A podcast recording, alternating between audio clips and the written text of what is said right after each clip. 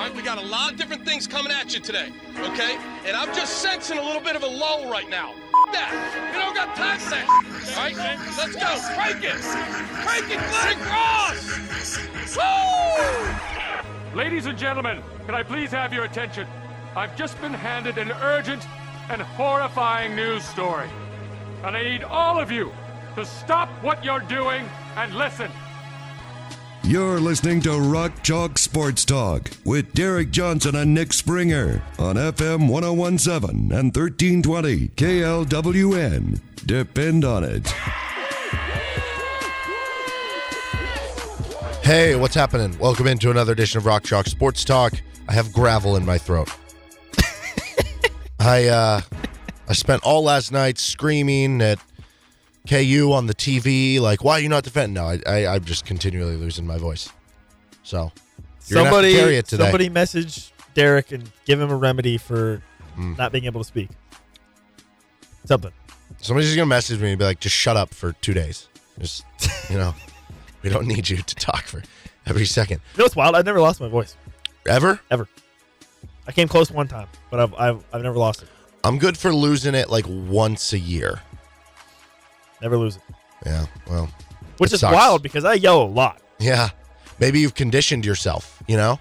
I just yell so much. It's like it it's just, like marathon runners being like, oh, I never pull a quad because they, they just they condition they themselves. They do it all the time. Maybe so when, they do. If you just yell enough, you just, yeah. you're just good. Yeah, so I need to yell more. the, train myself. Train it. Uh, four N F L teams, two conference championship games, and only a few more shots to win big with the playoffs with DraftKings Sportsbook, an official sports betting partner of the N F L. Counting down to Super Bowl fifty-seven, new customers can bet just five dollars and get two hundred in free bets instantly. Not a new customer? You can feel the conference championship thrills with stepped-up same-game parlays. Take your shot at an even bigger N F L payout and boost your winnings with each leg. You add up to one hundred percent. The line for the Chiefs-Bengals game continues to move toward the Chiefs. It is now toward Kansas City plus two and a half. Okay, did you see? Are you getting worried guy... at all when you see how much this is moving that maybe Patrick Mahomes can't play? So I'm con- wait, okay. So you say it's moving more towards the Chiefs? Or yeah, like they're the getting more points. Okay, okay. I was confused. When you say when you said more towards, I was like, wait, it's like moving in favor of the Chiefs? Yeah, more people are betting on the Bengals. Okay, basically. okay. Mm-hmm. Oh, yeah, that makes sense. So it's well, plus two and a half. Did you see uh, the tweet on Twitter of the guy that was like, my cousin's third best friend works at this works out at the same gym that Patrick Mahomes does, and he wasn't wearing a boot. He isn't. Oh he was gosh. moving just fine. I don't. I don't believe that for a second, because why is Patrick Mahomes working out at some random public gym? I I I don't know. Well, I is think he not it's going a, to the team facility? I think it's a private gym. Well, I think it's like his private I don't trainer. Know. I don't know. I don't know. But I will say this. So there was a comment from Andy Reid uh, on Monday at his press conference. He said, this one isn't as bad as the one he suffered in the season opener against Jacksonville in twenty nineteen. Okay. He played the next week. I went back and I was like, I wonder how he did that week.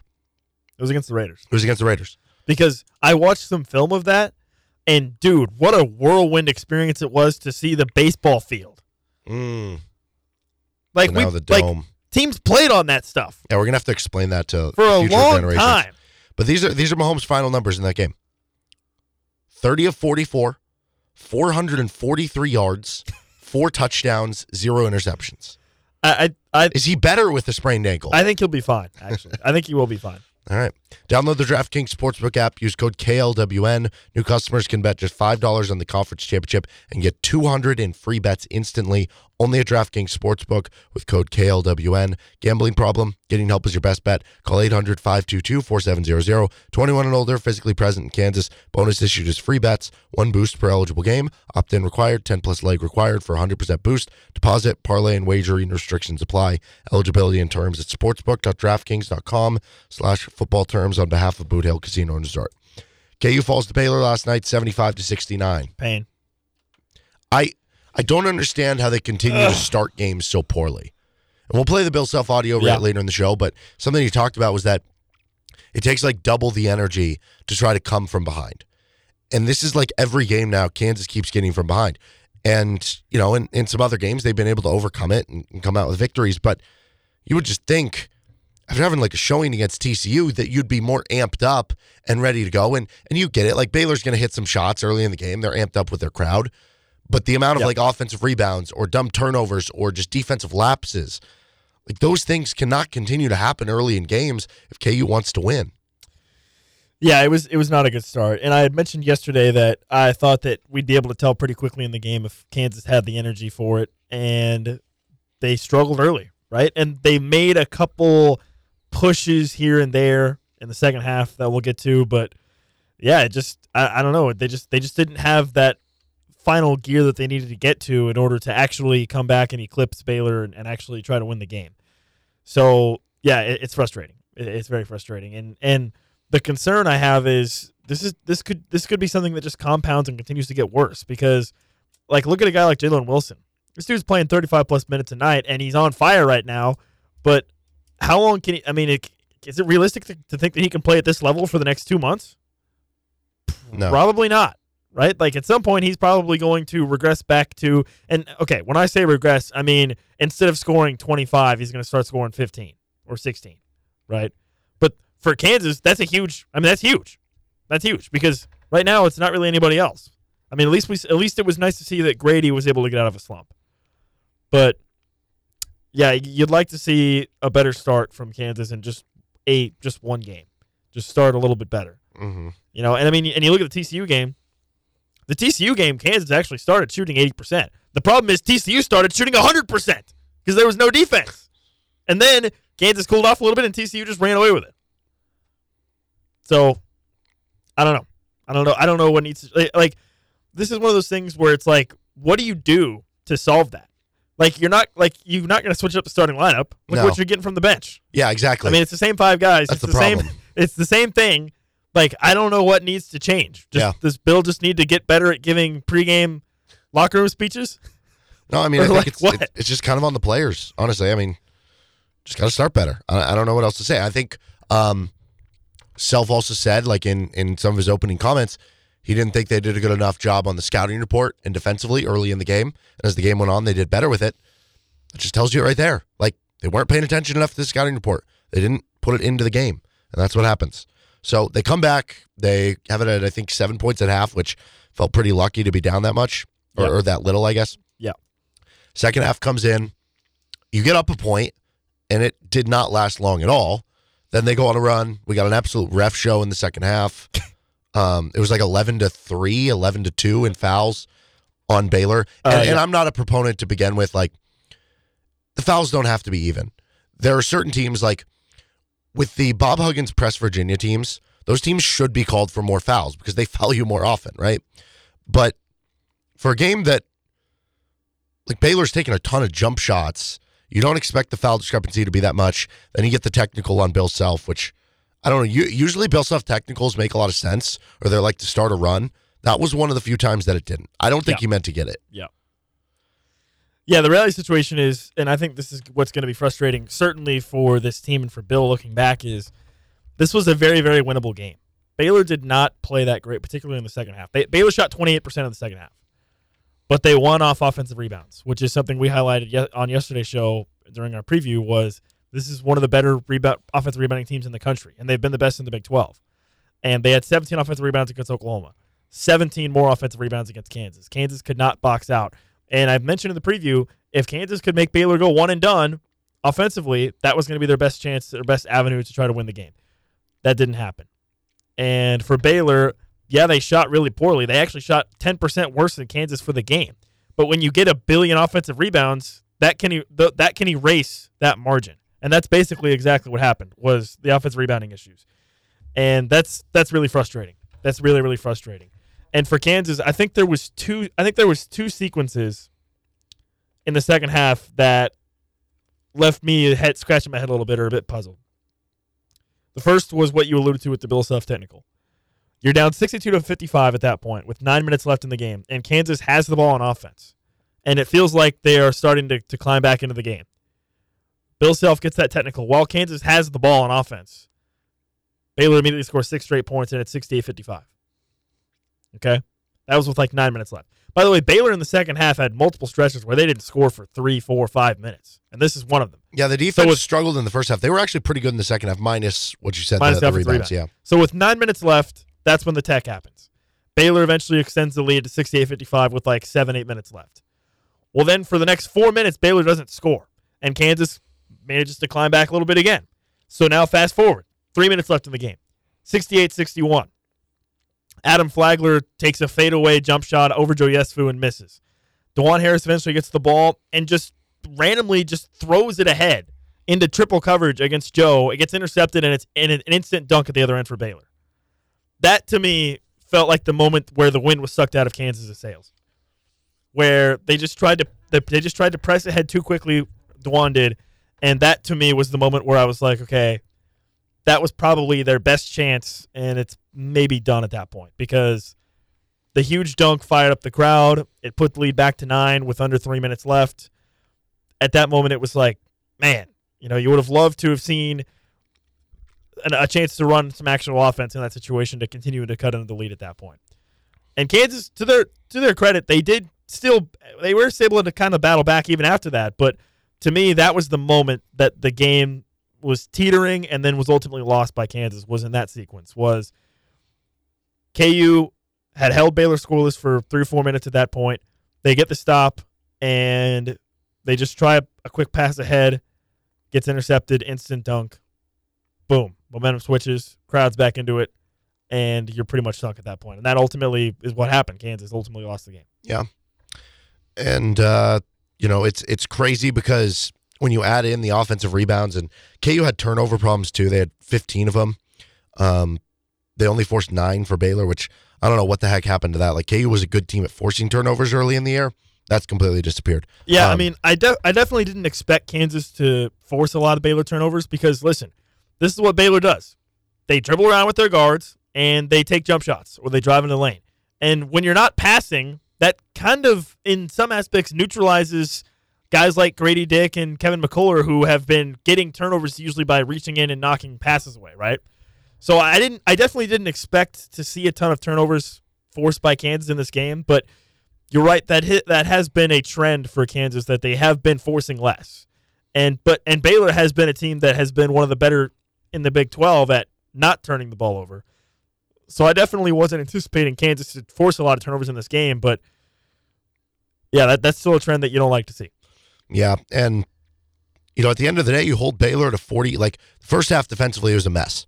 Guys were messing up, not knowing where to go. Um, guys were getting wide open. They were getting open looks. Second half, you did buckle down. They they end up for the game forty-four percent on two-point shots, thirty percent on three-point shots. You would have gladly taken that going in. But this is how impactful the lack of turnovers and the high amount of offensive rebounds they got. Despite the fact that you held them to those percentages, which would be very good, especially against an offense coming in that was number two in the country, Baylor put up the second most points per one hundred possession of any offense opposing the K U defense. That's how impactful the lack of turnovers forced and the offensive rebounds for Baylor were. Well, and again, with the, when you allow offensive rebounds like that, what what does that do? It's just a it's just a sap on your energy. It just drains you. It drains you when you when you have to play twenty to twenty-five seconds of defense and then do it again, and then do it again at the rim. Like it, it's just it's just tough. And Kansas had trouble at, at the very, very beginning of the season. If you flash all the way back to, like, Duke, first game of the season, or first couple games of the season, they kind of struggled with rebounding a little bit. And then it they sort of figured it out, and it hadn't really been that much of an issue, but now it's kind of popping up again. And I think it you can all circle it back to this this topic of energy, where, again, I don't want to sound like a broken record, but everybody we talked to says, hey, the difference when this team's playing well versus when they're struggling is, is energy. And giving up offensive rebounds, that's a sap on your energy. That's a more energy devoted to playing defense that you could be using in other areas if you if you're able to just keep them one and done.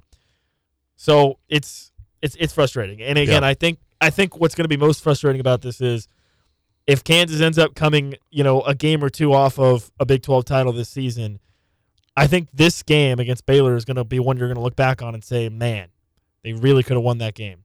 Baylor shot twenty-eight percent in the second half. Their offense in the second half basically became get one of their guards, switch on to K J, and shoot a jumper, or drive and get fouled. I mean, that was their offense. They weren't their the offense for Baylor was they weren't doing anything in the second half. And I, so I I just think I think that's what's going to be frustrating is I think if you look back and Kansas finishes twelve and six, eleven and seven in a Big twelve play, you know, like I said, a game or two off of a Big twelve title. I think this is going to be a game. I think this game uh, plus the K-State game in Manhattan are going to be two games they're going to look back on and say, ooh, I mean, man, if you could just win one of those, just one, maybe you maybe you win the Big twelve title. Yeah, and I think um, a lot of the, the struggles last night are kind of an indictment on the idea that this team hasn't been able to get anything from not just the bench, but from the young players in general that you thought could have a bigger role once we got to this point in the year. Think about it from the center position. K U has a billion four-star and five-star centers who are supposed to be good and, and come in and make an impact. You're stuck with K J Adams playing a ton of minutes and really no center you can trust behind it. And like K J Adams is as good as he is in different ways. He's struggled the last two games. The one thing he's not known for is his defensive rebounding. And after last night, his defensive rebounding rate is seven point six percent. You might be saying, what the heck does that mean? Devontae Graham from the twenty sixteen seventeen season, his defensive rebounding rate was seven point nine. So like that, that's not sustainable. And ideally, you would have been like, well, we're we're going to be able to, you know, play one of our freshman centers I, by this point in time, ten, fifteen, twenty minutes a game, and it's going to help there. Or in a game like this, we can play them more minutes because they're going to be ready by now. But they they haven't. And the bench continues to search for answers. We're seeing all sorts of different lineups. Like, nothing is settled. We're seeing M J Rice at points. We've seen Ernest Uday. Other games, it's Zuby. Other games, it's Clements. Other games, it's Cam Martin. Some games, it's more Joe. Some games, it's more Bobby. There's no idea what to do with the bench because they haven't proven anything. And that's a problem. And you're not getting anything from that bench. And then, once again, like, it, it just... it makes the problem even worse because if any of your starters don't step up, now there's nobody off the bench to come in because, you know, Kevin, I thought Kevin actually had a sneaky good game, uh, fourteen points. When you look at it, just the box score, yes. Sure, but if I told you Kevin led the team in offensive rebounds, defensive rebounds, assists, steals, and blocks, and he had fourteen points on nine shots, you would have taken that coming into the game, right? You probably would have expected to win. Yeah, exactly. Now, that that one really bad stretch he had, was was really noticeable and really bad, bad, right? Yeah. He gets two shots blocked, misses a layup, misses back-to-back wide-open threes in the corner. That yep. was bad. But overall, I thought he had a good game. But Dajuan, like, I don't know what's up with him, man. He, You just hope he's yeah, okay. Something's not right with Dajuan. Yeah, I don't it, know if it's injury-related or because that's not like, a guy that you expect to go through highs and lows. He's not somebody who is so dependent on, hey, am I going to make all my threes tonight? Or sometimes they're just not going to fall. That's not him. So I don't yeah, know I mean, what's going I mean, on there. Dajuan has been the definition of consistent. He's the definition of Mister Guy you can always turn to and rely on, especially in a road environment. Yeah. And, yeah, something has just been not quite right. Like a couple of those turnovers, the one you talked about, the pass to Joe that kind of took the air out of the sails. How about the first play of the game? He drives yeah. in, he has a wide-open layup, and he tries to pass it. It gets turned over. Those are plays that we don't see him make, so I don't know what's going on there. K J, the past two games, has, has struggled after he was so good for like a ten-game stretch. This, this, I think this game might have been one of K J's worst of the season, if not the worst. I mean, you could probably maybe go back to early in the year when he was still trying to figure out his role and maybe find a game where stats-wise he was it, it was not good, but this might have been one of his worst games of the season.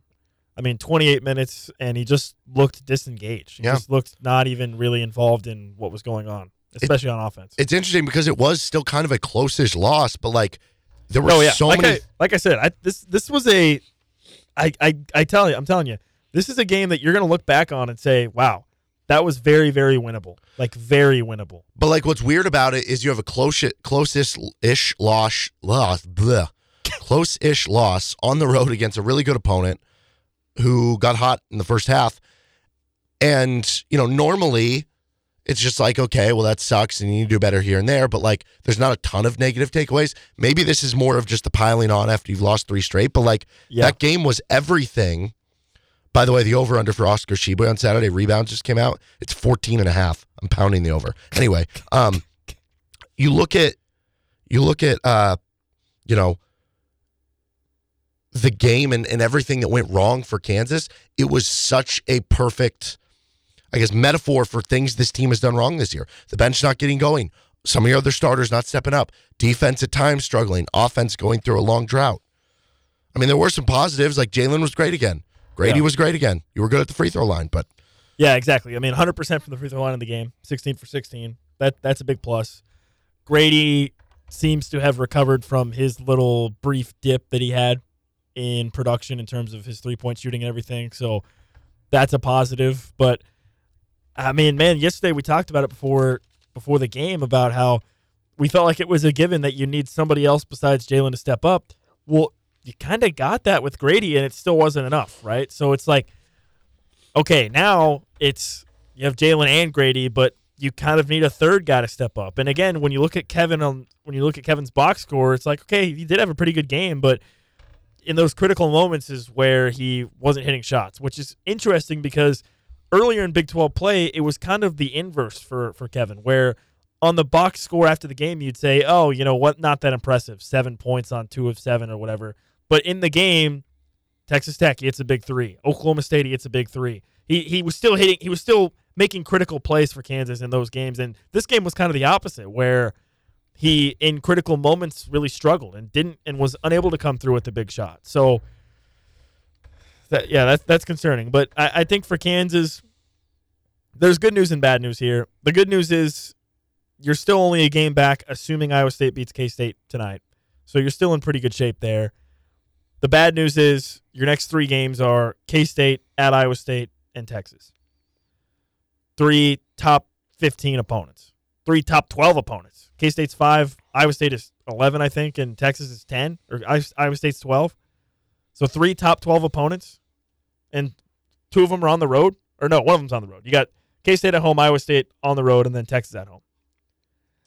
I mean, you got to go two and one at least. At least two and one. Yeah. If if you that may not even be that may not even be good enough. You might have to go three and zero. Yeah. Because, I mean, we've seen other Bill Self teams lose three straight. It doesn't happen a ton, but um, it's not over. Like, yeah, it's definitely Baylor it's, lost it's, three straight to start. Now they're yeah, in the exactly. thick things, Baylor, right? Baylor was zero and three, and now they are what fourth in the conference now. Yeah, so, so you can easily survive this. You got to go on a run, but obviously, easier said than done. A lot of projection, a lot of sites like Ken Palm, for instance, still projects that most of these teams are going to end up in the twelve six, eleven and seven, ten and eight range. So you're still you're still in good shape, really, from that standpoint. But definitely in these next in these next three games in conference, K-State, Iowa State, and Texas, I think you, you pretty much have to go two and one, and you pretty much have to make sure that one of your wins is K-State. Like even if even if you, if you go two and one, but you lose at home to K-State, and then you beat Iowa State and beat Texas, you're still probably not going to feel super great. So you really need to beat K-State, really. You really need Iowa State to beat K-State tonight.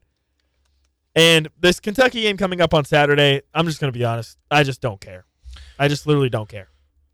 It's irrelevant to me. Yeah. I don't care. It's like, well, I mean, I the, care. Only, it's a chance to right the ship a little bit, but the only aspect in which I care is like, well, no, I take that back. I literally, there's no there's no circumstance where I care.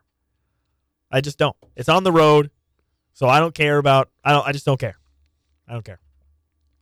Now, I hope the team cares, but from a fan perspective, I, I it's whatever. He's Nick Springer. I'm Derek Johnson. Matt Tate will join us in less than fifteen minutes. This is R C S T. Matt Tate's going to join the show in less than ten minutes. This is R C S T with Nick Springer. I'm Derek Johnson. Rock Chalk Pick-a-Hawk from last night. I told you I felt a run coming. I've won three or four in a row. I should have I should have picked Kevin McCullar. You should have. ninety-six to sixty, the score. Yeah, Kevin McCullar had more points than anyone. He had forty-five. Your team had sixty. Well, listen, you don't need to rub it in. I know my team's not very good. Joe actually got you as many points as my first-round pick. Joe got more than Dajuan. Yeah. Should just start picking Joe. Yeah, K J only got me nine. Dajuan got you six. Joe got you nine. Neither of our Baylor players went off. L J L J Cryer was the one. Yeah, who, Cryer was the one who had a good game. Yeah, George and Flagler had thirteen and twelve respectively. Cryer had nineteen in the first half, I think. Mm-hmm. And then Wilson had thirty-two. Dick had thirty. The yeah, it was just Kevin McCullar. Like that's all that carried it. He had forty-five points. Man. Mm-hmm. Could have been. That's tough. That's so just, now it, I'm down ten to seven. Yeah, so you got to go on a run again. But I started up like five oh, no, five one, something like that. I won like and, six and in a row at one point. Yeah. So. I'm not I listen, I'm not concerned in the slightest. What do we get for winning this, by the way, at the end of the season? Mm. The loser has to live tweet a Royals okay. game, but they can't they can't they have to just all they have to do is tweet ball or strike on every pitch. For every single pitch. And if you miss one pitch, you have to do it again the next game. Okay, well, here's what I don't understand with you. Why is every competition, it's always the loser has to do something really terrible? Why can't the person who wins ever get a, like a, some kind of fun happy prize. Well, where is the where's the happy prize coming from? I, I don't know. That's I mean, dude, you're the, it's your job to figure that stuff out. But if I if I buy the prize myself and then I win, it's like I'm I'm not winning anything. I just bought okay, it. Okay, well myself. Then we'll have somebody, or we'll I don't know, we'll think of something else. Okay. I'm just saying, like every every time we do have this discussion, it's oh well, the loser's going to do something really. Oh, well, the loser's going to do this. Thing. Like, why can't the winner get something fun? I think it's more fun for the the listeners if one of us suffers. I think they enjoy the, the struggle. It could be wrong. Okay, that's fine. I mean, if we're doing it for content, I, I understand. Yeah. All right, that's winner fine. Gets a day off. I don't know. No, I don't want a day off. I'm not the one who picks that anyway. It's it's somebody at the station. Well, okay, that... I shouldn't say that. I I do want a day off. Yeah. I don't want. I, I, yeah, I shouldn't say that I don't want a day off. Mm-hmm. I would take a day off. Yeah. But I but I enjoy the show, so I yeah, don't want I to have a day off from the show. Wait till we get in the summer. Nothing going on. And you're going to want that day. All right, he's Nick Springer. I'm Derek Johnson. The Royals lose seven to one for the eighth time in a row. Yeah. Matt Tate, Lawrence General World joins us next. This is R C S T. Welcome back into Rock Chalk Sports Talk with Nick Springer. I am a voice-losing version of Derek Johnson. Joined now by Matt Tate of Lawrence General World, K U Sports dot com. Matt, thanks for coming on the show today. Um, K U's lost three straight games. What do you view to be the largest issue plaguing Kansas right now, and how fixable are some of those issues? Man, you're going to love having me on because I talk a lot, so you'll get a little... The more the merrier. um, gosh, it's such a it's such a hard question to answer because I'm not I'm not really sure anyone can totally pinpoint it. You know, I would have said maybe before yesterday that, that hey, Jalen Wilson needs some help. He can't be the only scorer, and And last night he wasn't. Um, it was obviously a, a good night for Grady Dick, and they didn't win the game. Um, I do think they're fatigued. Uh, I think those starters are playing, not only playing big minutes, but but also the expectations and and the you know so to speak carrying the torch that is Kansas basketball. That that thing can get heavy, and uh, I, I I think these guys love it, and. Uh, Really, you know, when you, when you look at Grady being a lifelong K U fan and Jalen and Dajuan starting on last year's team and having been around the program for a while, and Kevin McCullar thinking this is the next big step for me, and he knows what Kansas is about, and, and of course K J Adams being a, a you know, as much of a veteran as a sophomore can be, you, you know, those guys understand it. This isn't new territory for them. Um, but having said that, it's it's it's a heavy burden to be the hunted, to be a Kansas player, and and uh, I think that the minutes are, are wearing them out, but I think that mental part of it is wearing them out too. So, um, you know, that that would probably be the, the number one answer for me. I, I just think they're worn out, and um, you know, if if you're looking at more at a, of an X's and O's type of answer, then it's certainly pretty obvious that it's the way they open games. Uh, they just keep, you know. digging into these ridiculous holes that, that you know aren't aren't necessarily devastating, but they just make the whole game really hard from there on out, and they add to that exhaustion and and, and how just completely wiped out they are. So um, you know they, they've got to fix that. They've they've got to figure it out, and and they know that, and it's easy to say that, uh, but it's a lot harder to do that. I, I you know because it's not just something that's up to them, right? Like. They would have loved to start hot last night on the road and get a get a nice burst going early on, and and and uh, you know feel like hey we're go- we're going to kind of dictate this game, but but so would Baylor, you know, and, and so there's another team out there trying to do the same thing or at least prevent you from doing that very thing. So it's really hard for for them to to. you know, just snap their fingers and fix that. So um, you can look at energy, but I, you know, I don't know that that's really a problem. I mean, I think these guys are up for games. I think they, they look forward to competing. I think they like the challenge. I think they, they understand um, that they're going to take everybody's best shot every night. That that's nothing new to any of these guys, you know? And so it, it's, there's just something sort of mysterious about the way they've started these first few games and, and, uh, or I'm sorry, these last few games and, and, uh, those holes that they've dug themselves in. So it, it's, uh, it's something they've got to get figured out in a hurry, because obviously with with Kentucky looming and K-State next week and the schedule continuing to be tough after that, it, it's not getting any easier anytime soon. And um, I don't I don't care if it's uh, you know fifteen to six or ten to two or or whatever it is. It's really hard to see them starting out games like that and continuing to, to, to have that problem and and having them then go on and win any of those games, because they're just playing uphill, and, and that makes what's already something very difficult for this team even harder. So I, I think if there was a magic formula to figure out how to do that, I, I think they would sell out for that and pay a lot of N I L money to figure it out. But um, they, I don't know that there is. I think it's just probably as much as anything, something they got to work through and, and see if they can kind of figure it out in real time, and just, uh, you know, continue to continue to compete and battle and, and, and do what they can and see what works. Yeah, a couple of weeks ago when you came on the show, you, you mentioned that you thought the biggest difference between when they were playing well versus when they were struggling was that idea of energy of the energy of the team. And the reality situation is there's probably not going to be a change in the starting lineup. I mean, I don't know who you could argue to come in as a starter instead of what you've got going right now. So that's going to stay the same. So I guess, how do you recapture that? I mean, how do you kind of recapture that, especially early in a game, that energy level to, to that you can carry through the rest of the game? Yeah, good question. And, you know, Jalen talked a little bit about that last night uh, after that loss. And, I, you know, he, he used the word focus. Um, and and I, I think that probably correlates a little to what Self was talking about after the T C U game, which was, you know, how scouting reports a, a problem for some of these guys. Um, but, you know, look, you know it's not a problem for Jalen Wilson. You know it's not a problem for Grady Dick. You know it's not a problem for, for Dajuan Harris. You know it's not a problem for K J Adams. I mean, I, I guess I'm making some assumptions there, but I'd be really surprised if any of those guys that I mentioned are are the issue when it comes to not fully committing and buying into the scouting report. So uh, as much as focus is the word Jalen's using, and and and and Self's talking about the scouting report, I mean, um, you know, they know far better than any of us, obviously, because they're living it every day. But um, I, it's hard for me to believe that the focus is that far off, that that these guys are just not showing up. Uh, and and when Jalen talked about the focus angle, he you know he basically said, you know, our preparation for tip off, and and so. Um, it, it, it, it's it's hard to imagine that, that starters at K U, the defending national champs, um, are are not ready to go when the ball's thrown up.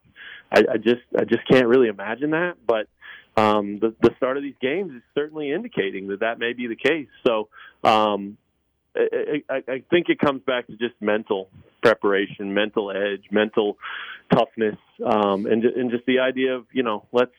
Let's lock in, and and that, that addresses focus, that addresses the scouting report thing, and that may address the energy thing. But um, it, it, you know, none of it's automatic, and, and so I, I, I do think that this team has shown that.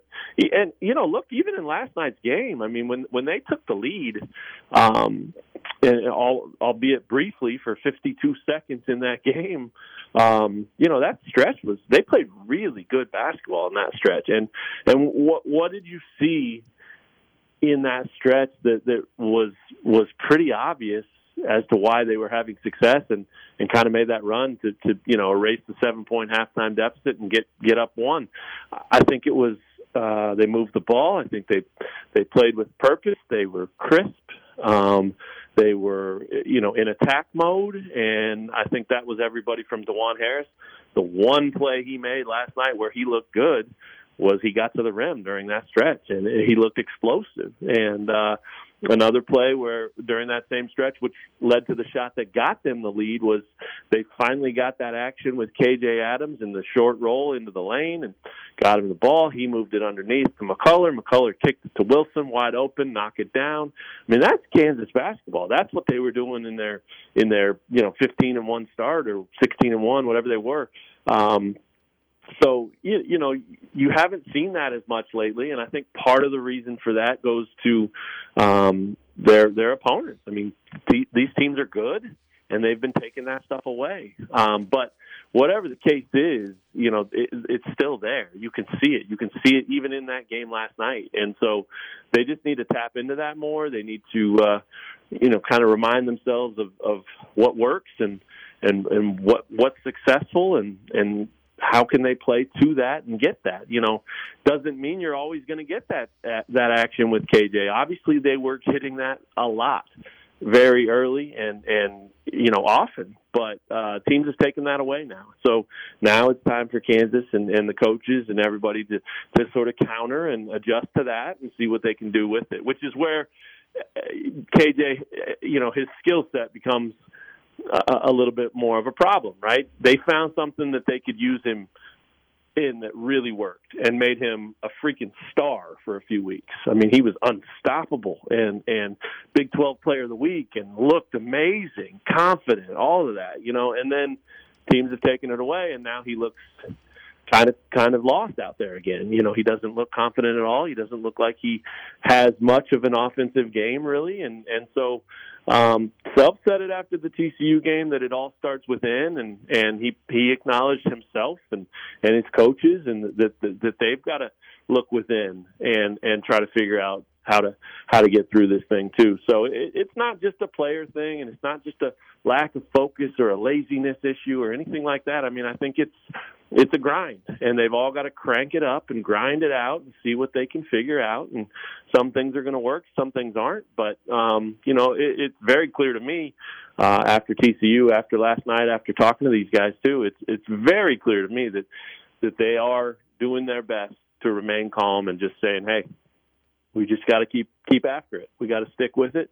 We got to keep battling and competing and preparing and, and, and go give it our best every game. And and that's good. You you don't want to see them freaking out. I'm sure they're not happy. I'm sure they're a little bit shell-shocked. I'm sure they don't quite know what just hit them. But to hear them kind of poised in their understanding of how to how to work their way through it is is probably a really good sign.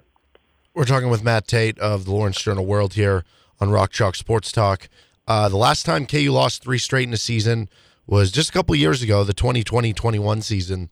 And that team obviously didn't have a uh, memorable finish. The team that got bounced by a lot of points to U S C in the second round. Uh, you also have the twenty twelve twenty thirteen team. That, that team still got a one seed. Uh, they made the Sweet sixteen. Probably should have gone further. Um, but which of those past two stories do you think maybe more echoes what you would expect from this team?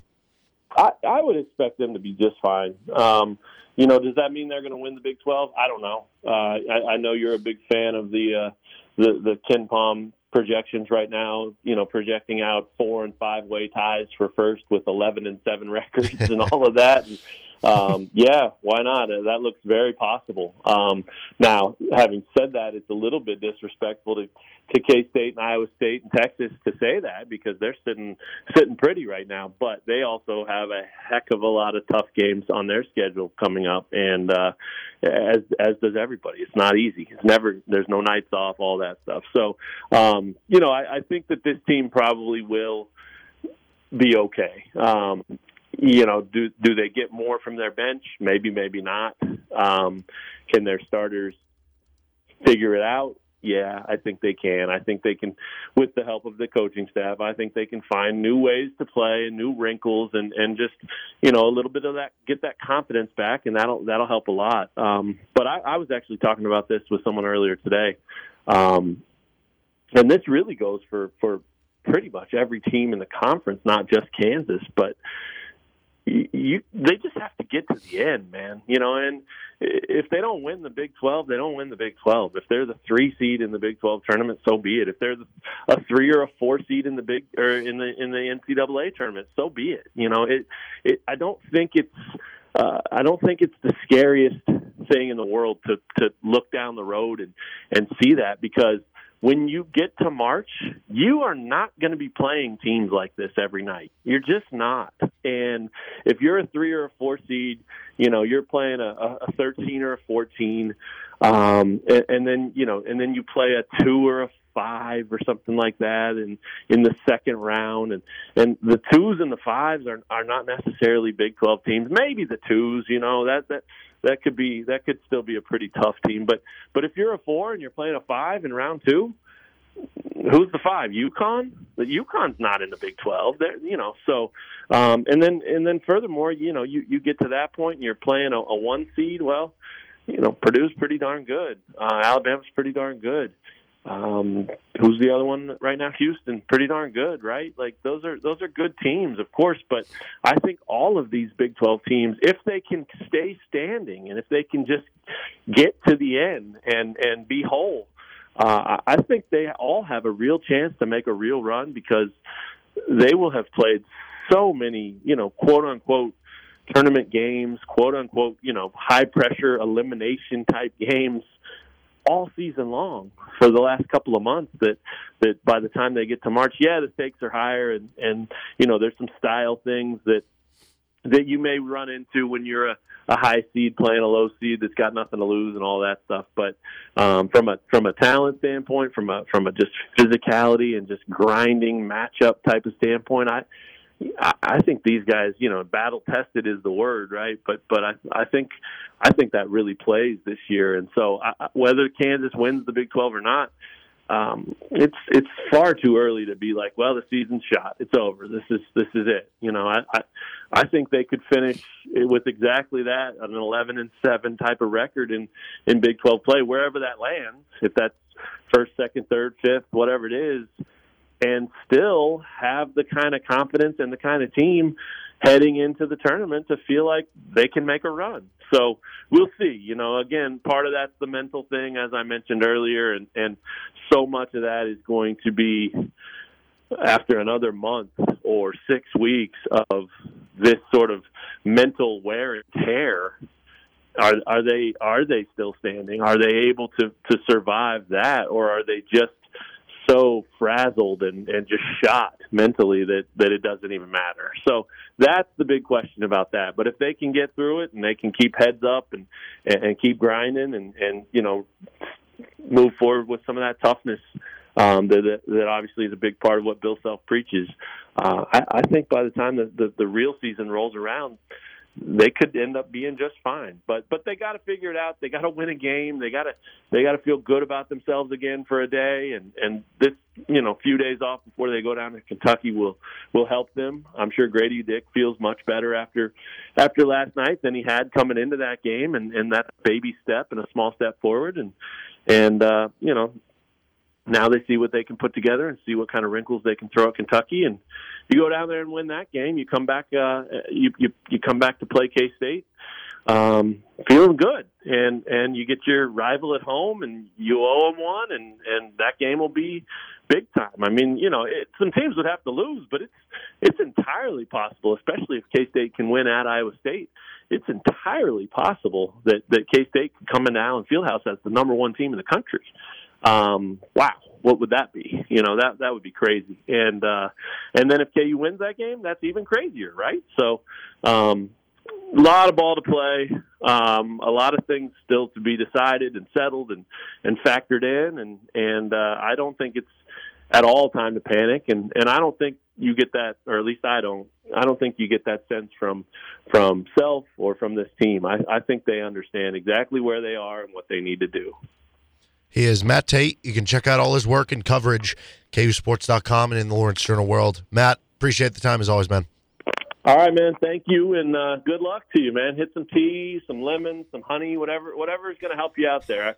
Are you feeling fine? You're not. You're not. Uh, it's just a voice thing. Yep, just a voice thing. Little, little, starting to get a little stuffed up today. So hopefully, it's yeah, nothing you don't, more. But you don't have any tips for him, Matt? Nothing. Nothing. Well, I just threw out a bunch of like old wives' tales tips. So. You can tell that I'm a cliche. If I lay Luckily, upside I down and like count that, backwards but... from fifteen. yeah. Yeah. Maybe yeah, I need no, to be scared. Maybe just, if, I'll just jump scare you. If I, if I think of something better than what I the lame stuff I gave you, I'll, I'll let you know. But uh, I'll tell you what. Go get a uh, – this This is a mental thing for me. But you know those drinks, the, the Bai's, B A I? Uh-huh. They're like antioxidant drinks. They're pretty tasty. Um I always, when I used to kind of feel like, oh, I was getting sick, oh, I better go get this antioxidant drink, whatever, right? Buzzword.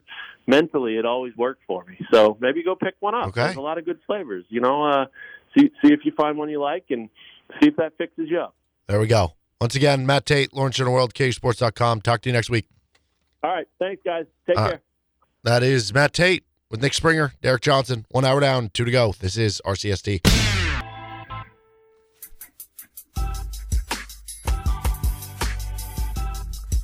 Kevin Flaherty is going to join the show in less than twenty minutes from right now. With Nick Springer, I'm Derek Do- Johnson. If you're looking for the perfect destination for your next social or corporate gathering, Venue twelve thirty-five, a large climate-controlled event space with a catering kitchen, private suite, and a covered patio located right off I seventy and five minutes from downtown Lawrence, has you covered. Big twelve breakdown. Um, we got three games tonight. Baylor K U was the only game last night. I want to go back to something, though, from Saturday. T C U blows out Kansas in Allen Fieldhouse. Okay. And it got me thinking because Kansas... Um, was not really in the game. The previous Saturday, T C U beats Kansas State, and that's K-State's only Big twelve loss, by fourteen. Yep. Is T C U's A-plus game the best of any team in the Big twelve? Like, if every team plays their A-plus game, is T C U coming out on top? I, I don't know. I think if T C U and Baylor played each other, and they're both playing their A-plus games, I think Baylor maybe wins. Maybe. I don't know. I mean, listen, Baylor obviously has excellent, excellent guard play. That's the thing. Baylor has the ability to go, you know, fifteen of thirty from three. Yeah, they have, they have, they have really, really, really strong guard play. And so, if if you got two or three of those guys that are really, really on for all forty minutes of a game, I don't know how you stop that. What would you and do if T- I and T C U obviously, like we saw against Kansas. T C U's A-plus game means that they are thriving off of transition and turnovers.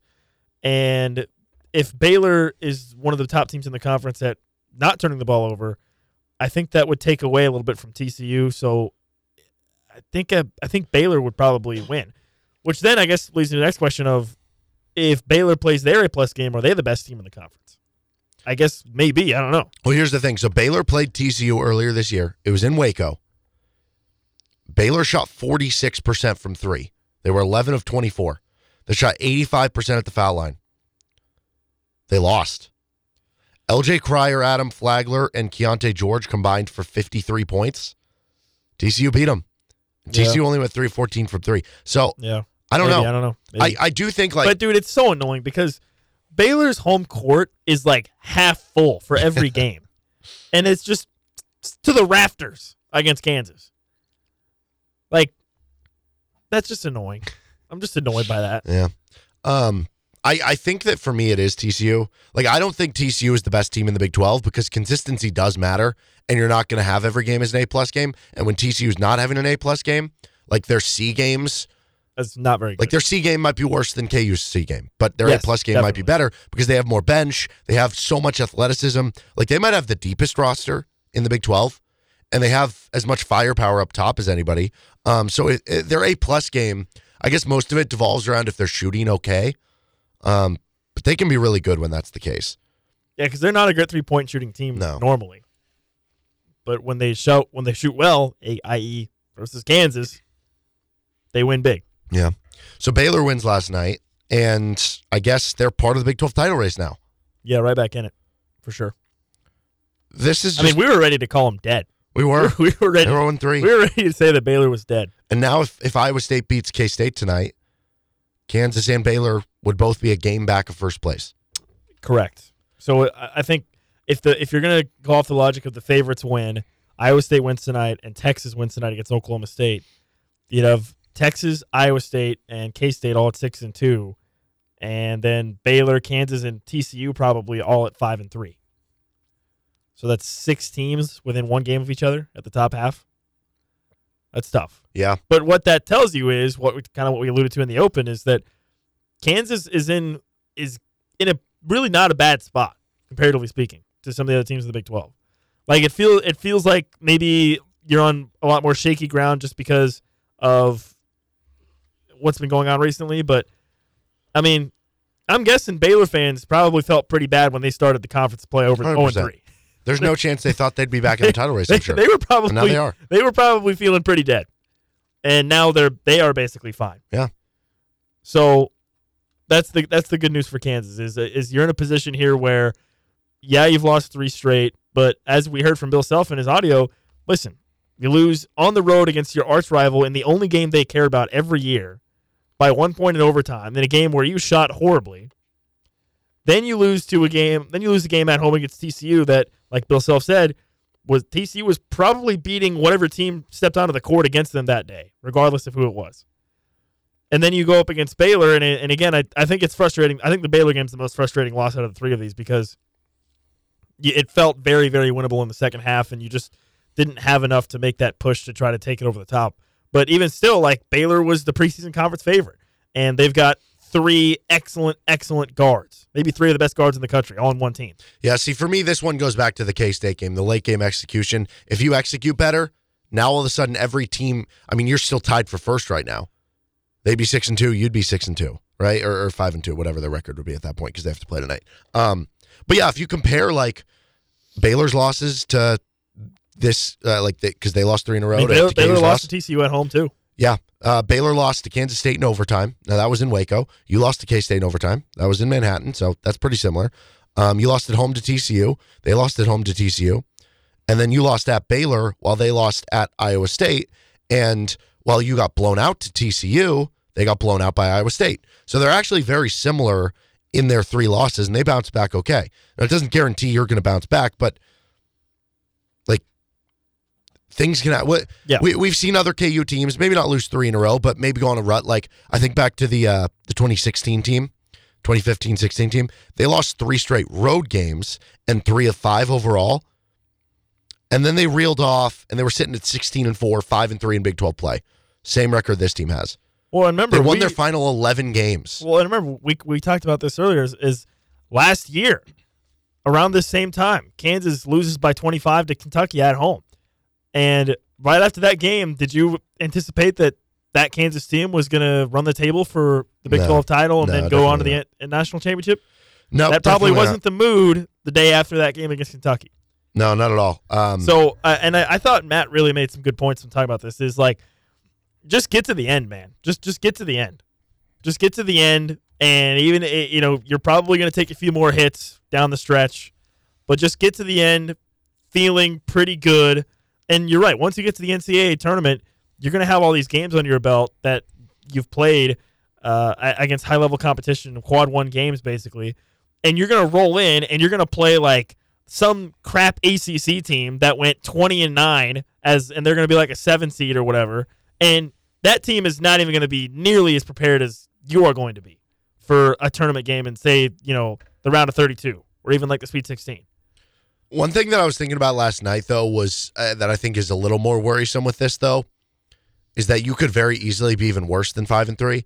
Like, think back to how you had oh, to yeah, kind of skate by sure. some of those early wins. But, I mean, I think you could look at every single team that's in the top half of the Big twelve and say, they, oh, well, you yeah. could easily be whatever. Because everybody's good. It's going to be close games. And, and honestly, I mean, now T C U, I'm looking back. T C U with the win, or not T C U, Baylor, excuse me, Baylor the win that they just had against Kansas. The game before that, they won by two yeah. against Oklahoma. Barely. Yeah, you have to win close games to win the Big twelve. Well, like, and I'm looking last year too, at a comparison because they, that team after the Kentucky loss, it wasn't just the Kentucky loss. It was like they only beat Iowa State by one at home. They only beat Oklahoma on the road by three. They only beat K-State on the road, and that was not a good K-State team by three.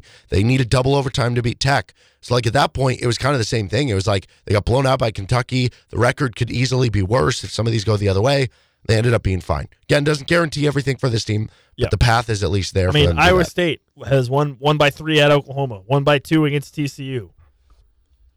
You know, Iowa State's maybe the only team that can boast, you know, hey, we've we've actually taken care of business against some teams. They beat Texas Tech by thirty-four. They beat Baylor by fifteen. But they also lost to Oklahoma State. So, who knows? So, tonight's action, Kansas State, Iowa State. That's the most important game for K U. Uh, and, and really everybody chasing yeah. K-State right now. The most interesting game. Yeah, for sure.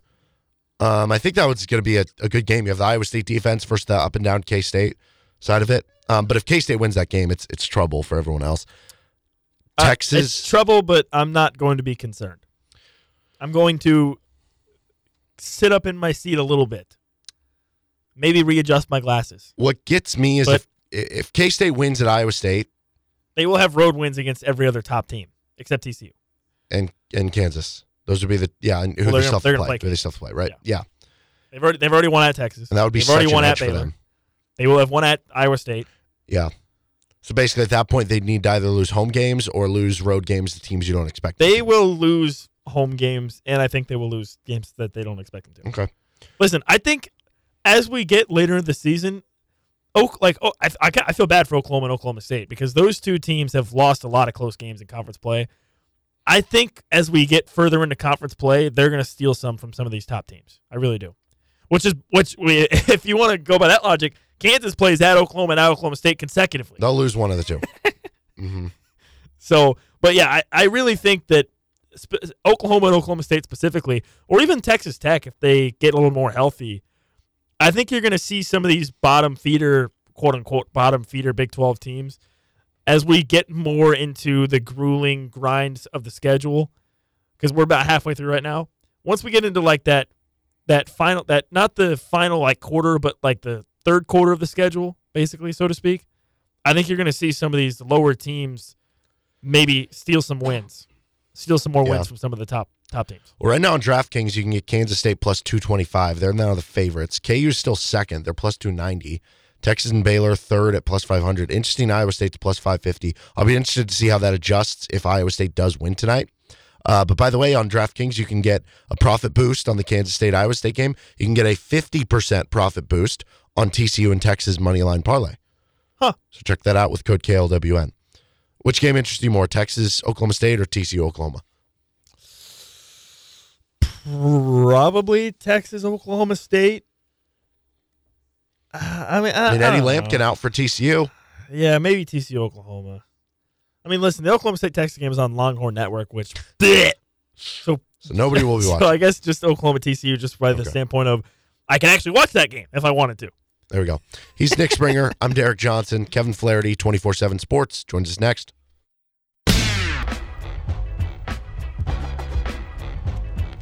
Welcome back in. You're listening to Rock Chalk Sports Talk on K L W N. With Nick Springer, I am Derek Johnson, and joined now by Kevin Flaherty of twenty-four seven Sports, C B S Sports. Talk a little K U Big twelve basketball with us. Um, so at this point in time, we, we have three games coming in the Big twelve tonight. Obviously a very big one with Kansas State and Iowa State near the top, but uh, a lot of teams muddled together, still with a shot at, at sticking around there. Probably about six teams with T C U, Baylor, Kansas, Texas, and then Iowa State and K-State with three losses or less at the moment uh, that I guess have a shot. Uh, what do you think is is the realistic number of wins that get it done? Because it seems like typical years, like fourteen, maybe thirteen, and we've toyed around with the idea of maybe less this year. I still push back a little because it seems like we've done this before in past years where the Big twelve is tough, and then it ends up being, like last year, it was really tough too, and fourteen got a share of it with Kansas and Baylor. Um, but I don't know, maybe this year is even different. What do you think is that number that gets it done this year? Yeah, I think it's probably somewhere around thirteen. You know, it, it kind of cracks me up, obviously. You know, you guys pay attention to KenPom as I do, and I think KenPom has approximately thirty-seven Big twelve teams finishing eleven and seven atop the conference. So just kind of the way that it's gone at this point. But no, I think you're going to see some teams, I believe, finish the first half of the conference schedule uh, with three losses within the conference and, and going six and three over those first nine games. And I don't really think it's a huge stretch to suggest that one of those teams could then go seven and two over the back half of the schedule and, and wind up at thirteen and five. Could somebody go eight and one and, and get there at fourteen and four? Sure, but I I think from what we've seen from the conference so far, uh, the likelihood of that happening maybe isn't uh, isn't super high. So I would say thirteen feels like kind of the right number. I, I'd be a bit surprised if it fell as far as twelve. So if thirteen's the answer, Kansas is sitting at five and three right now. That means they'd have to go eight and two the rest of the way, which, you know, Allen Fieldhouse is, has not been a, a sanctuary yet. I mean, they've, they've won a majority of the games, but got blown out by T C U. A couple games they very easily could have lost for K U. And then obviously every road Big twelve game feels like it's very losable. Do you think that's realistic that Kansas could could get to thirteen this year?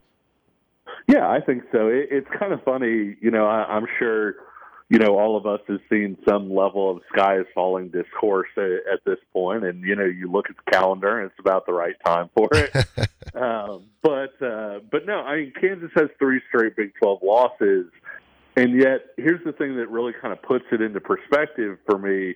If Kansas State loses to Iowa State tonight, then it will have two losses. And, and Iowa State is favored in that game. I know Caleb Grill has been questionable, which which could impact that game a little bit. But K-State loses to Iowa State, and then you have Texas with two losses. You have Kansas State with two losses. Iowa State with two losses. Texas has to play Baylor next Monday. Kansas plays Kansas State next Tuesday. And so I guess all of that is a really long way to say that Kansas could finish the first nine games at six and three and either and would then be either just a game back from first or tied for first. And so it, it just kind of puts it into perspective where you say, hey, you know, things have not been going well. The Jayhawks haven't played super well, but at the same time, they're they're right in the thick of it. It's just kind of that kind of year in the Big twelve. We're talking with Kevin Flaherty of twenty-four seven Sports and C B S Sports here on Rock Chalk Sports Talk. What you kind of said with the, the sky is falling type of stuff, um, I, I don't think we're quite there yet, but if hypothetically, because you look at the, the upcoming schedule, I think that certainly sure. adds panic there um, at Kentucky, K-State at home, at Iowa State. Hypothetically, let's say Kansas lost all three, and at that point it'd be six straight losses. It's it's... It's very hard to imagine, but hypothetically, what do you think people would be saying about this team? Uh, I think that at that point, you'd be just looking for some sort of fix. And I, I think, you know, it, it's almost staggering how often Bill Self has been able to find that fix, right? Like, they haven't lost six games in a row under Bill Self before. And so I think that would put this team kind of on, on its own ledge, if you will. But at the same time, you know, you look at that twenty twenty-one team and look at what people were saying about that team after their struggles, and especially defensively. I mean, they were very poor defensively for a significant portion of that job and or for that year. And Bill Self just basically says, well, wait a minute, let's let's put David McCormick in, in drop coverage, you know, have him stand here instead of, you know, one or two feet this way. And Kansas has a top ten defense in the country down the stretch. And so uh, I think to some of us who have seen not necessarily that specific movie play out, but have seen some version of that play out where you're looking at it and you're saying, man, this this just isn't a very good Kansas team. Uh, I think there's still that feeling in the back of your mind where you, you feel like, well, Bill Self will, will find that shift. He'll find a way to get the most out of the defense. He'll find a way to squeeze that little bit more out of the offense. The bench player will magically emerge or, or whatever else. And I think that's a testament to Bill Self as much as anything that, you know, we're sitting here talking about this as, as though he's already found the answer, you know, that, that, that the answer is definitely coming. And I think that that's the difference between what he's done at Kansas and even what some other elite coaches have done. You know, there are times when Mike Krzyzewski didn't have the answer. There are times when Roy Williams didn't have the answer. And you just went through and, and their team struggled. And I think even if Kansas loses six, six games, and the narrative would become harsher at that point than it is even at this point, I still think that there's that feeling where it's like, well, okay, it's it's just a matter of time before Self gets this team turned. Baylor lost three straight conference games to start conference play, and now they're pretty much right back in the hunt. You've kind of alluded to it, but, I mean, you think Kansas obviously can bounce back? or And I guess, furthermore, like, is it that crazy to think that some of these other top teams could also go on two, three-game skids maybe? No, I don't think it's. I don't think that's crazy at all. And you think about, you know, Kansas State we just talked about. Within the Big twelve, you go at Iowa State tonight, and then you go at Kansas in your next Big twelve game. And so when you – I don't know that they'll lose to Florida. Florida's been very hit or miss this year. But, you know, you're looking at them possibly having a two-game skid in there with, with road trips to two of the league's other top teams. Texas hasn't played Baylor or Kansas yet.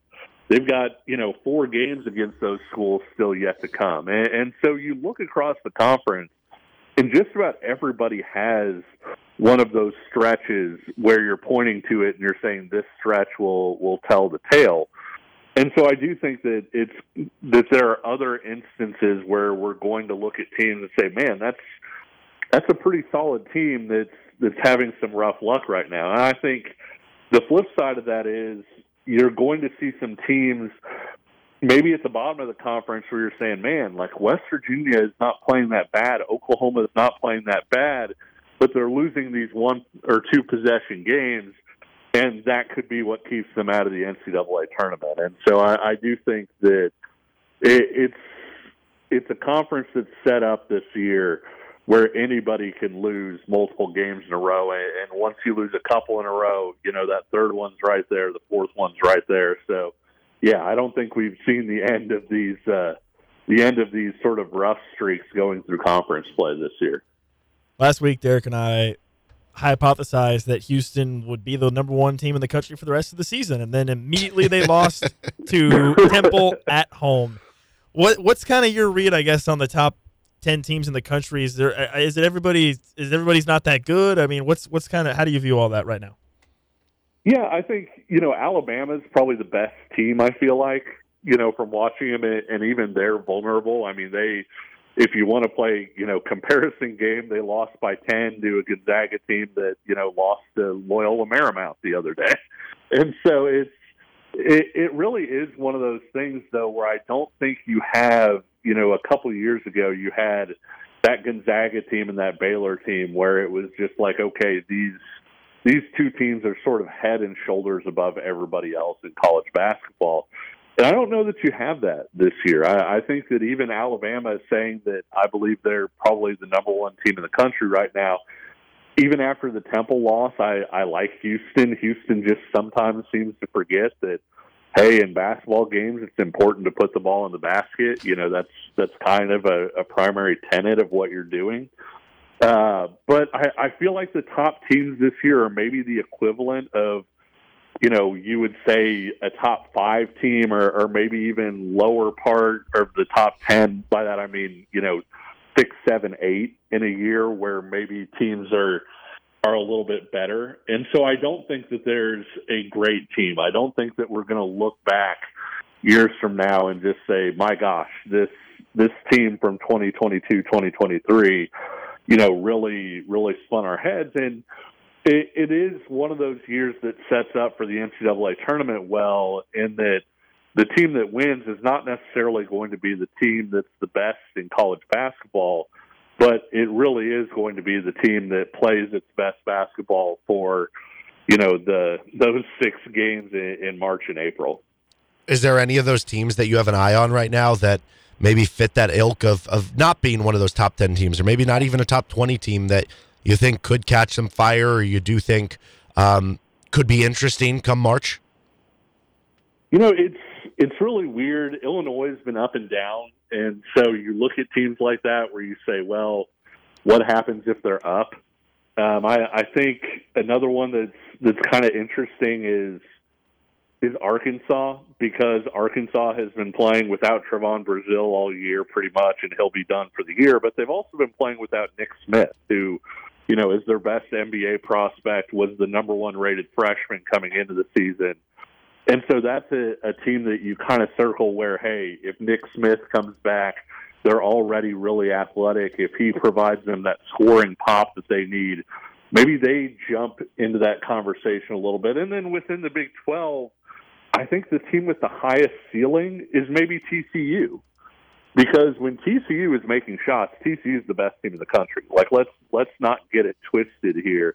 T C U does everything else really, really well. They defend, they're physical, they get out and run, they can do a lot of different things.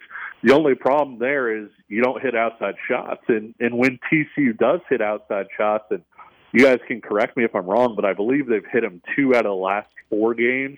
Obviously against Kansas, but I believe there was another Big twelve game where where they hit like seven or fifteen. So they're not a team that's going to come in and collapse you by hitting fifteen threes.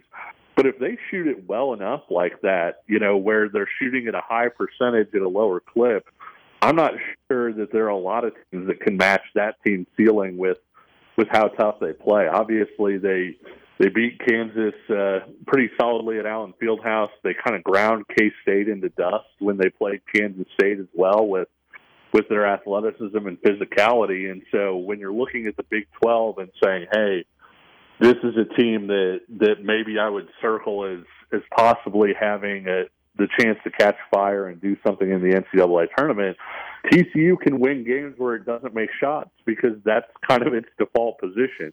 And so if it does make shots, that makes T C U that much more dangerous. Baylor, I know a lot of people point to, you know, that offense, but we haven't ever seen a team with a defense as bad as Baylor's is win a national title. And so I, I kind of disqualify Baylor based on that defense. And, and honestly, I, I think some of it's personnel-based and things like that, so I don't know how much better that defense is, is going to get over the course of the season to where I could honestly buy into them as, hey, this is a team that's that's going to win six games in March. Uh, that, I think that's really interesting because me and Nick were actually having a conversation before you came on. We said, if if every team is playing their A-plus game in the Big twelve, who do you think is the best? And my answer was T C U for kind of yep. that reason. So I, I thought that was interesting. Now, when you look at the separation of those top six teams in the Big twelve who are probably in it for maybe the long haul, the bottom four with Oklahoma State, Oklahoma, West Virginia, Texas Tech. Which of those four teams that might not win the conference, but do you think will have the biggest hand in maybe somebody not winning the conference because they're going to be the team that's picking off a lot of those top teams? You know, that, that's a tough one because I feel like West Virginia is the team that's capable of showing up to a level where they can knock off a top team.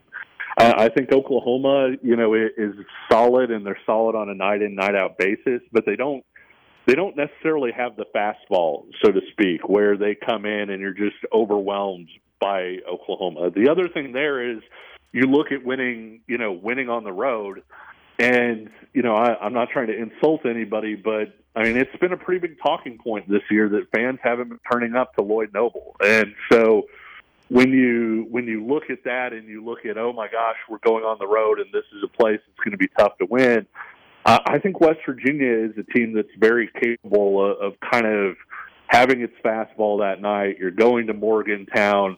Maybe you've got, you know, a game against the top ten team coming up.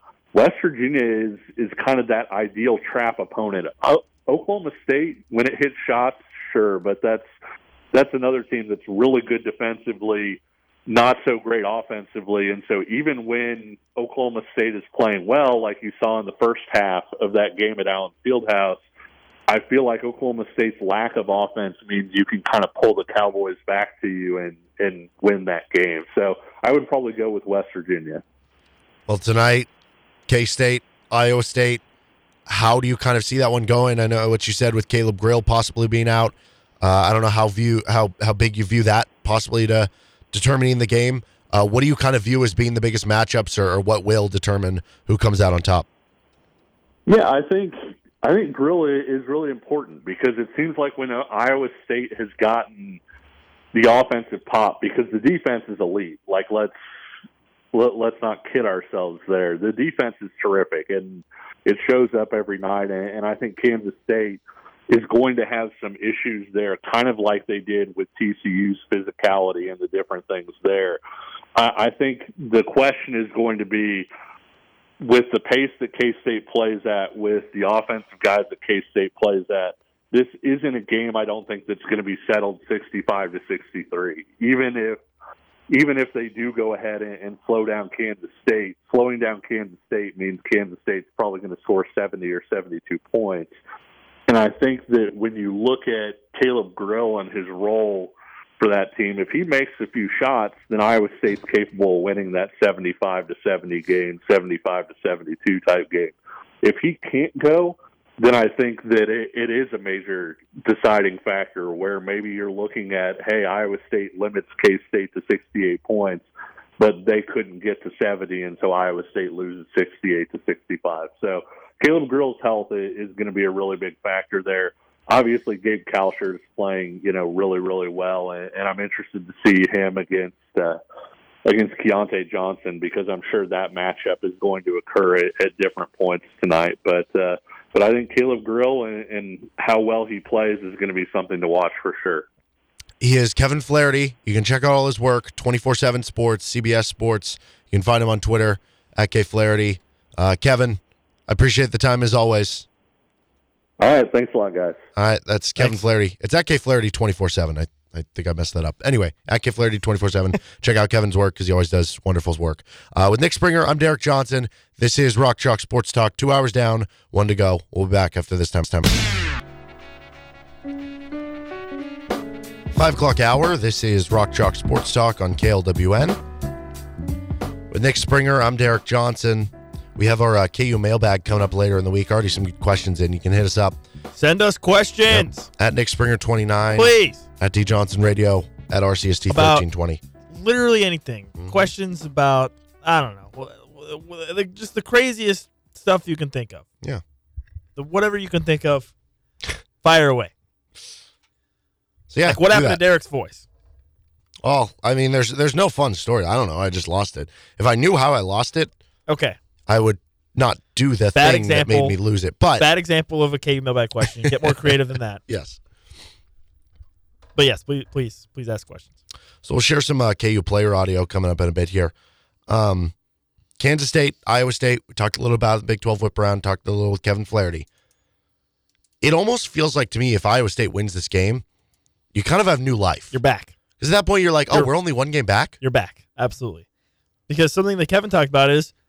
So K-State's at Iowa State tonight. Their next Big twelve game at Kansas. So if you're Kansas and K-State lose tonight, you have a chance to get even, literally, metaphorically, and physically, all at once at Allen Fieldhouse. Even up in the standings, even up the score this season, and just beat the snot out of them just because. With them at least. But then that would mean to, because this is what I was talking about yesterday. It's not just about catching first. It's about catching, like there's so many teams that you have to worry yeah, about. Because if, if Iowa State beats K-State, then they win at Texas Tech. Listen. And then they beat I Kansas in think, Ames. I still think you're in a position if you're Kansas where you just got to put the blinders on and just play who's in front of you. I think you're still in that situation. I don't I don't think, and, and honestly, I, I suspect that those the players and Bill Self and the coaching staff, they probably don't even know what's happening around them. They're they're probably they're probably pretty focused, or at least that's how I would think I would be. I think you're still in a situation where you just put the blinders on, put the horse blinders on, and you just straight ahead, straight forward. Whoever you're playing next, go get him. Whoever you're playing next, go get him. Whoever you're playing, go. I don't I don't think you're at a point now where you need to be scoreboard watching at all.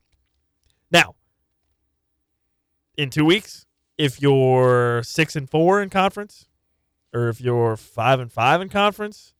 After your next three games against Iowa State, K-State, and Texas, I guess actually it'd be like, that's eleven games. God, I suck at math. Okay, if you're six and five, if you're five and six, or whatever, maybe then. I'll be honest, if you're five and six or six and five, no need to scoreboard watch because you ain't winning the Big twelve. You think you're done? You think Probably. You're cooked? No, I, I, I talked to you about this in the break. I, I didn't remember this happened. Like, twenty eighteen, uh, Devontae Graham's Fee McKiluk season. That team won the Big twelve at thirteen and five. But I didn't remember this part. Nine of the ten teams in the Big twelve went eight and ten or better in Big twelve play. You had Kansas at thirteen and five, Texas Tech and West Virginia at eleven and seven, Kansas State at ten and eight, T C U at nine and nine, and then Baylor, Texas, Oklahoma, Oklahoma State at eight and ten. And Iowa State was just bad at four and fourteen. I wonder if that's just what this is going to look like. The winner goes thirteen and five. You have like your Texas Tech who wins the four games, maybe less, honestly.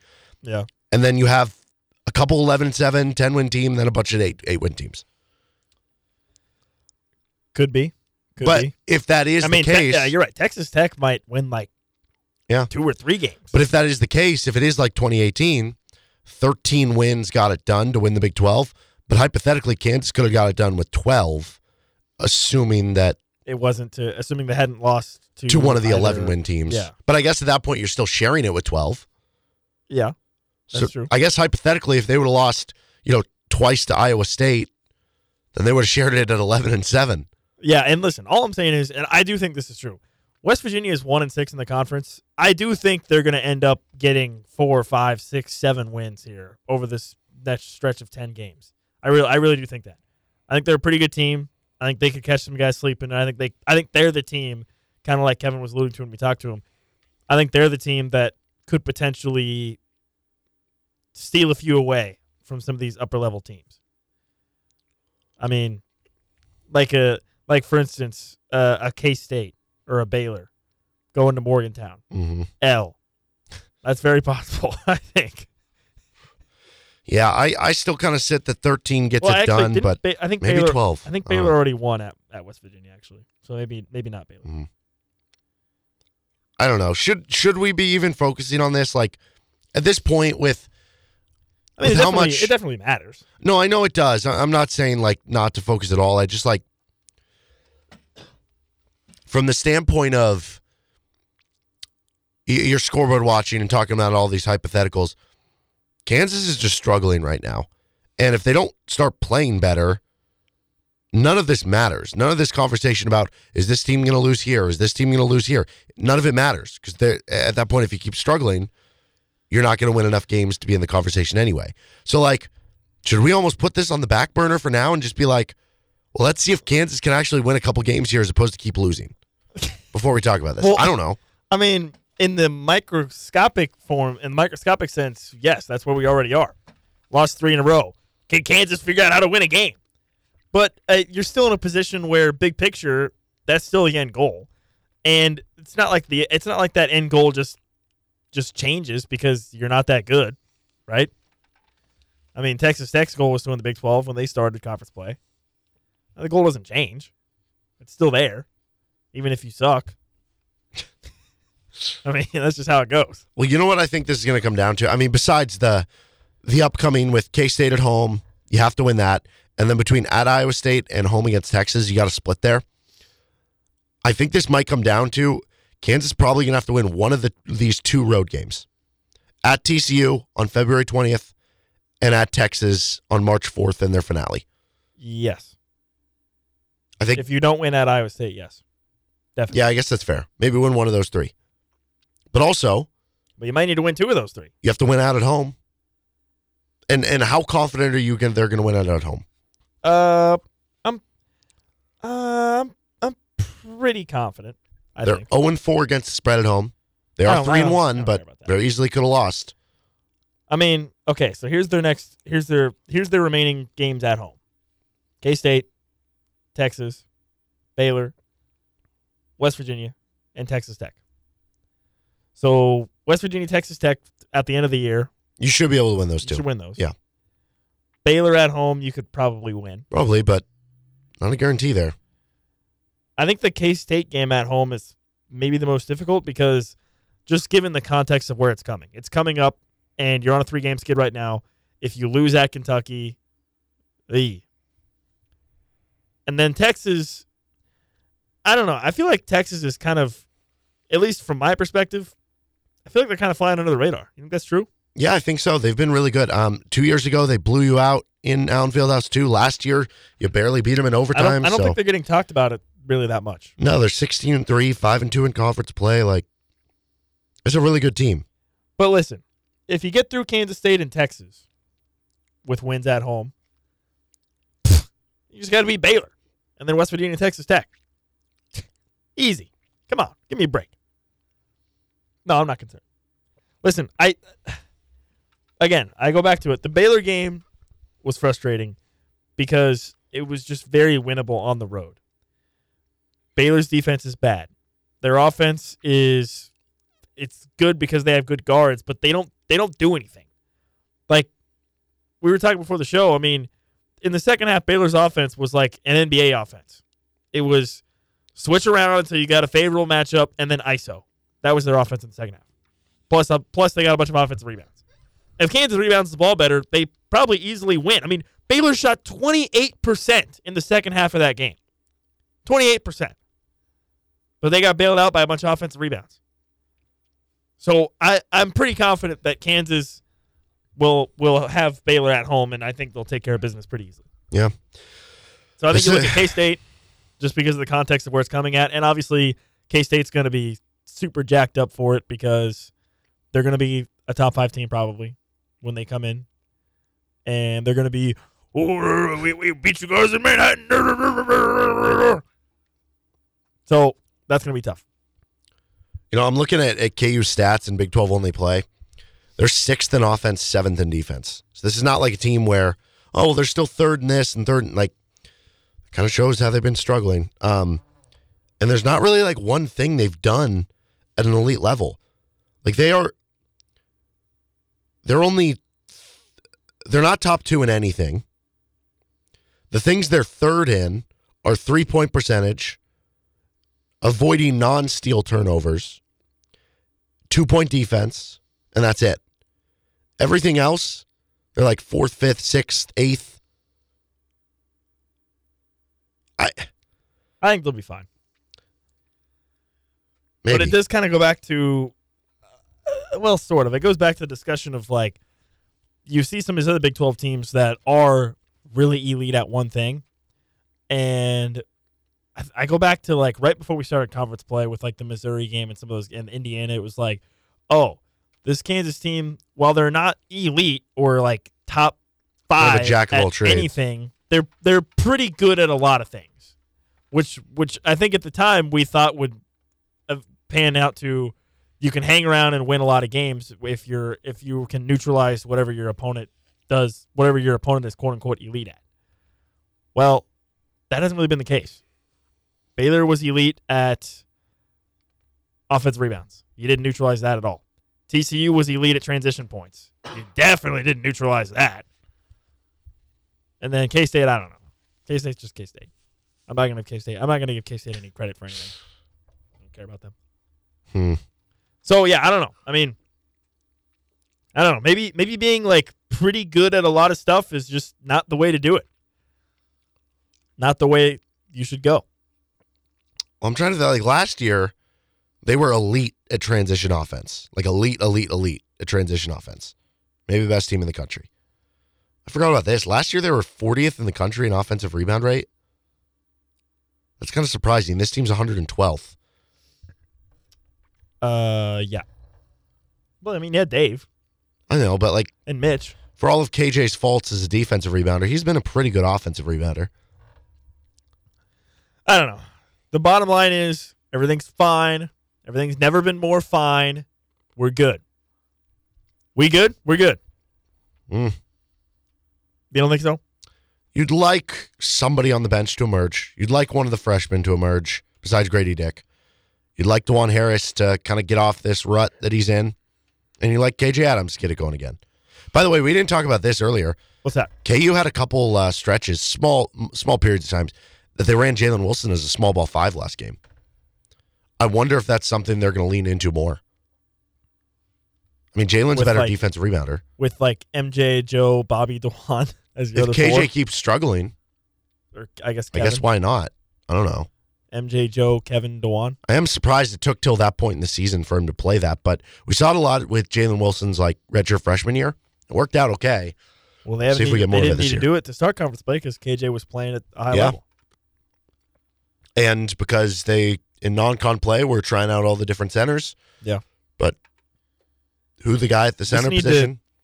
To, they just, you just, this team just needs a soft reboot. Just a little turn it off, turn it back on, unplug, plug back in. Right. Everything's fine. Bill Self, have you tried that? Turn it off, turn it on again. Turn it off. Listen, anytime my parents call me with any problem, that's what I tell them.